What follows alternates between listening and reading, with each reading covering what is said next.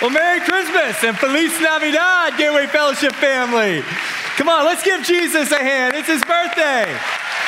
We best not give more attention to baby Yoda than we do baby Jesus, right? Man, I love you with all my heart, and we're so grateful that you've joined to worship with us. This is the time where we celebrate over 2,000 years ago, God became flesh, and we celebrate that He was born of a virgin uh, as our Lord and Savior, Jesus Christ. Christmas time, it's the most wonderful time of year, right? It is the time for most of us, but it hasn't always been that case. Did you know that on Christmas Eve, 1914, uh, it was a very dismal time? It was a time of, of sadness. People were dying, all because of World War I. Because of the assassination of one person, there was a conflict that escalated quickly. And Austria declared war on Serbia, Russia got involved, declared war on Austria, and then France declared war on Germany. Germany declared war on Belgium. Britain declared war on Germany. And the whole world was fighting. It was terrible. 20 million people lost their lives. A lot of people lost their lives because of a military tactic called trench warfare. Armies would dig in to the ground, and, and as a result, the battle lines weren't moving that often. And then life in the trenches were, was difficult. There weren't a lot of good food rations, uh, uh, insufficient medical care. People were dying, people were hurt. There was a lot of depression and sadness and sorrow as a result. Well, six months into the war, Christmas Eve came about. And one person got out of their trenches and went into the middle of the area between battle lines. It was called no man's land. And he laid down his weapon and he asked for a Christmas truce. You see, he knew that there were Christians on both sides of the battle lines. And so, for one evening, soldiers on both sides came together, laid down their weapons. They began to eat together. They played games together. They had time of making memories and fellowship. And there was hope and there was gladness, all because they honored the birth of Jesus Christ. You know what happened the next day? Many were unable to pull the trigger. They were unable to shoot at people that they had become friends with. And this became known as the Christmas truce of 1914. You know, today there may not be a, a giant world war, but there's a lot of war happening in people's hearts. There's fighting between Republicans and Democrats, and Democrats towards Republicans. There's fighting amongst races, fighting amongst friends, fighting amongst couples, husbands and wives, fighting amongst churches, there's a whole lot of fighting. It happens usually because of an, an unexpected moment of, of conflict or expectations that weren't met. And then there was hurt, and hurt, hurt that was nursed became bitterness, right? And that affects the heart. The heart is either soft or is tender. Is there someone in your life that you have conflict with that's not resolved? And what is, as you examine your heart, what's the condition of your heart? Is it soft, tender, pliable? Or is it hard, unmoving, stony, cold? You see, the enemy's number one tactic is to cause division, to cause separation in relationships. We were once separated between us and, and God. But God forced, He loved the world so much that He gave His Son Jesus, right? He sent Jesus to this world to reconcile us. He made the first move to reconcile us towards Himself, towards God. And we have that ministry of reconciliation. We can carry on that, min, that mission to reconcile each other to each other. Now, if people will have it, we can, we can no matter how people feel, uh, whether they're open or closed, we can still take steps of reconciliation. So, what would it look like this time of year? What would it look like this week? Many of you are going to be homes with family members that maybe you haven't seen in a while. There may be some conflict, or there's been uh, a lot of time since there's been communication, and there's, there's sensitive wounds. There's a lot of hurt, and there could be bitterness. But what would it look like if we got out of the trenches? Because as a church, as Christians, we are asked to, to make that first move, right? What would it look like if we got out of the trenches we had conversations and we had a Christmas truce. What if this could be known as the Christmas truce of 2019? Imagine the healings that could happen between husbands and wives, amongst friends, amongst family members. And it all happens because someone takes the first move. You see, a truce is when, when you lay down the weapons, when there's a suspension in the fight, and you begin to talk with the hope of peace, with the hope of reconciliation. This is a season that we've been talking a lot about the gifts that are given. This is a season of giving, right? Jesus says it's more blessed to give than to receive. And during our unwrapping Christmas, we've been discovering not the gifts that we've given, but the gifts that we give from our, that we receive from our, our Father in heaven. That regardless of circumstances, regardless of what we face in life, we can enjoy the gift of joy, right? That we can have the gift of peace. We can have the gift of hope. These are wonderful gifts. Well, today we're going to discover our final gift during our unwrapping series, unwrapping Christmas series, and it's a gift that's pretty big. How many of you ever seen a, a gift so big that it can't fit in a box? Right? Like it has to be wrapped with a, a garbage bag or a, or a blanket. And this is the gift that we're going to look at today. It's the gift of forgiveness. You see, forgiveness is the biggest gift it, because sin is the biggest problem. And as a result, we can, we can imagine if, if today that gift of forgiveness is not only received, but also extended. What would that look like? What would that look like for hearts to be united, for forgiveness to happen? See, in the world, a common tactic to deal with conflict or hurt is the silent treatment, right? like whoever speaks first is weak. Like you win if, if you don't talk. And, and so it takes someone to drop the weapons, for someone to be humble enough to say, you know what, let's have a conversation. But oftentimes that doesn't happen.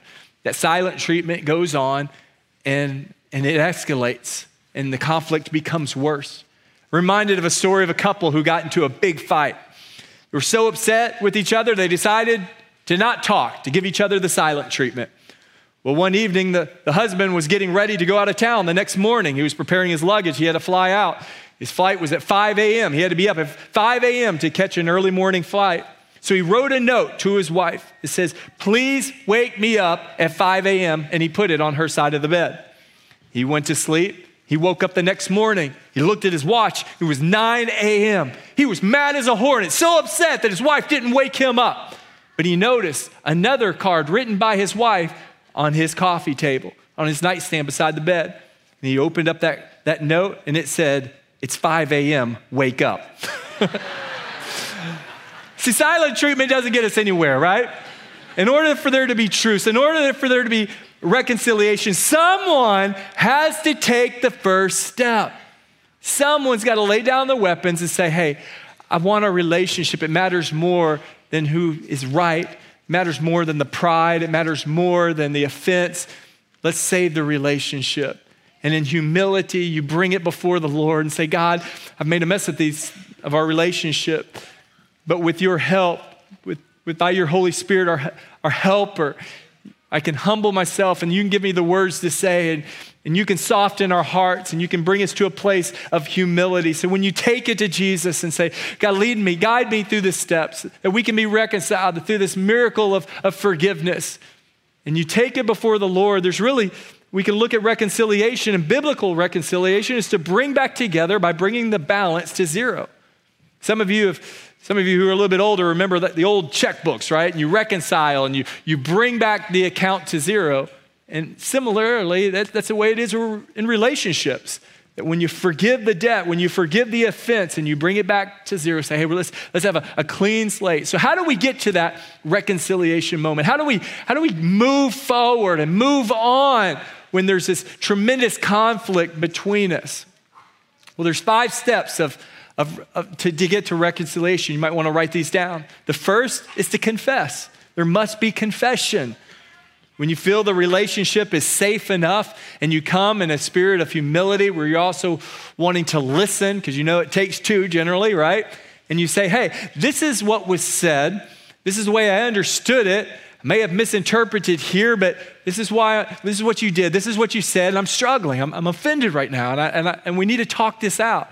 And so you, you share the brutal facts. You're just honest with each other. Again, in a spirit of love. Tone matters, right?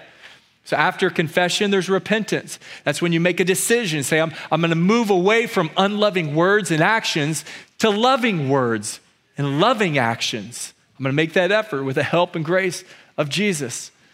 And then leads to reconciliation. This is the key moment where you, you make the decision in your heart and your mind and you verbally communicate and receive forgiveness. I forgive you. I'm sorry. I, I, well, I want to make things right. And part of making things right, that leads to the next step of restitution. That is to restore what was lost.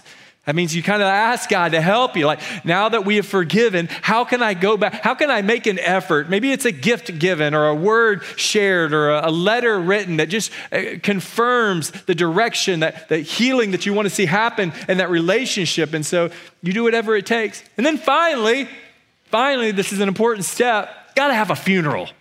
You know, you don't, you're not suppressing. It's not like you're avoiding the issue. You've talked it out. You've, you've forgiven. But the enemy wants to, to bring that offense back up again, right? And when you begin to replay the offense in your mind, it only gets worse. So you got to make a decision. You know what? I'm burying this. I'm going to go forward. I'm going to move on. And what is in the past is in the past. We've forgiven. Now we can build the trust and have reconciliation. There can be a hope for the healing to come. You know, the first significant truce wasn't in 1914. It was on the day that Jesus was born. Will you open up your Bibles with me to Luke chapter 2, third gospel in the New Testament? And this was a time where there was a lot of tension, not just between the between Mary and Joseph, although you can imagine how Joseph would have felt upon hearing the news that his girlfriend is pregnant, not married yet, and no one's going to really believe that story. I imagine that's kind of the, some of the thoughts that, that Joseph may have had. And imagine the wound that could have happened in his heart, like towards Mary or even towards God. But, but beyond Mary and Joseph, in the first century, there was a lot of tension because the Romans were oppressing the Jews. There were a lot of kingdoms at war. There was a lot of unrest. I mean, this was the climate was so ripe for, for, for hope, and, and that is the context for Jesus being born. Luke chapter 2, verse 11 says, For there is born to you this day in the city of David a Savior who is Christ the Lord. And this will be the sign to you. You will find a babe wrapped in swaddling clothes, lying in a manger. And suddenly there was with the angel a multitude of the heavenly host praising God and saying, Glory to God in the highest, and on earth peace, goodwill toward men. See, this is the good news. This is the gospel that Jesus was born of a virgin, just as it was prophesied for many, many years. And Jesus would grow up and he would live a, sinless life and he would serve and he would demonstrate the loving character and nature of God. He was just, but he was also full of love and grace. And he forgave and he taught his disciples and he modeled forgiveness. And ultimately, he laid down his life to be crucified. He came to seek and save those who were lost. He came to reconcile hearts of men and women towards the Father God in heaven. And so he laid down his life. He died on the cross. His blood was spilled. It was the only way that, that our relationship could be reconciled between God. And he died on the cross. But three days later, he rose from the dead. He's alive today, and he's coming back soon. And through that gospel, through Jesus Christ, we can receive the forgiveness of sins. We can receive that ministry of reconciliation. But it's only through Jesus Christ, only through Jesus. And you may be here today and you're unsure in your own heart. That is a hard heart because of your sin, because of your selfishness, a heart of rebellion, and you've gone your own way. Know today that Jesus is the way, the truth, and the life. He's the only way to bring peace, hope, and joy and forgiveness. It's only through Jesus. Ephesians chapter 2, verses 14 through 16 says, For he himself is our peace who has made both one and has broken down the middle wall of separation, having abolished in his flesh the enmity, that is, the law of commandments contained in ordinances, so as to create in himself one new man from the two, thus making peace. And that he might reconcile them both to God in one body through the cross thereby putting to death the enmity. See, Jesus forgave us, and that wall of separation is no more. There is no more hostility. When we confess our sins, repent of our sins, confess Jesus as Lord and Savior, then we can have reconciliation. We can have a new start, a new beginning. And the forgiveness that we receive can be the forgiveness that we extend. You may be here, may be here and say, you know, John, there's, you don't know my story. You don't know how, how painful that wound was. I can't forgive. They don't deserve forgiveness. Did you deserve forgiveness? It was out of God's love and His mercy and His grace that He extended forgiveness to you. Ephesians chapter 4, verse 32 says, Forgiving one another, even as God in Christ forgave you. You see, you do not forgive because of the degree of the offense, or even if an apology happens or doesn't. You forgive because you remember how much you were forgiven and how much of you were, how many of you were forgiven of much. I'm so grateful that the Lord forgive me, forgave me of, of my many sins. And that is the hope that I can forgive others and that I can receive forgiveness from my friends as well. Charles Wesley wrote these words in a song Hark the herald angels sing, Glory to the newborn King. Peace on earth and mercy mild. God and sinners, what? Reconciled. A wonderful story surrounds one of the most famous paintings ever painted. So, The Last Supper by Leonardo da Vinci. It took him three years to paint this, starting in 1495 in the Sistine Chapel. He had a whole team that was helping him paint this tribute to the Lord to remember what his, his last hours and the Lord's Supper together. Well, as he was painting, his number one understudy, his apprentice, they got into an argument. A fight broke out, and they didn't forgive each other, and they went their own ways. Da Vinci had a lot of bitterness in his heart towards his friend. He felt like just abandoned, and he didn't want to have anything to do with him. And so he continued to paint one disciple at a time. And he got to the disciple Judas, and he began to paint the face of his former apprentice, his enemy, the man he was bitter towards. And then as he got, a day turned into two, and he got to, to the place where he needed to paint the face of Jesus, he simply could not. It couldn't come to him. He just didn't have the, the desire, that it wasn't there. And so a day turned into a week till the time he came to the painting and he looked at it and he looked at his friend, former friend's face and the offense that he had. And he took a sponge and he began to wipe clean the face of his adversary. And forgiveness filled in his heart. And it was later that evening, that night, that Da Vinci had a vision of the face of Jesus. And the next day, he painted that. So, the point of this story is with bitterness in your heart, when you don't forgive, you will never be able to see Jesus clearly, and you'll never be able to paint him to the world.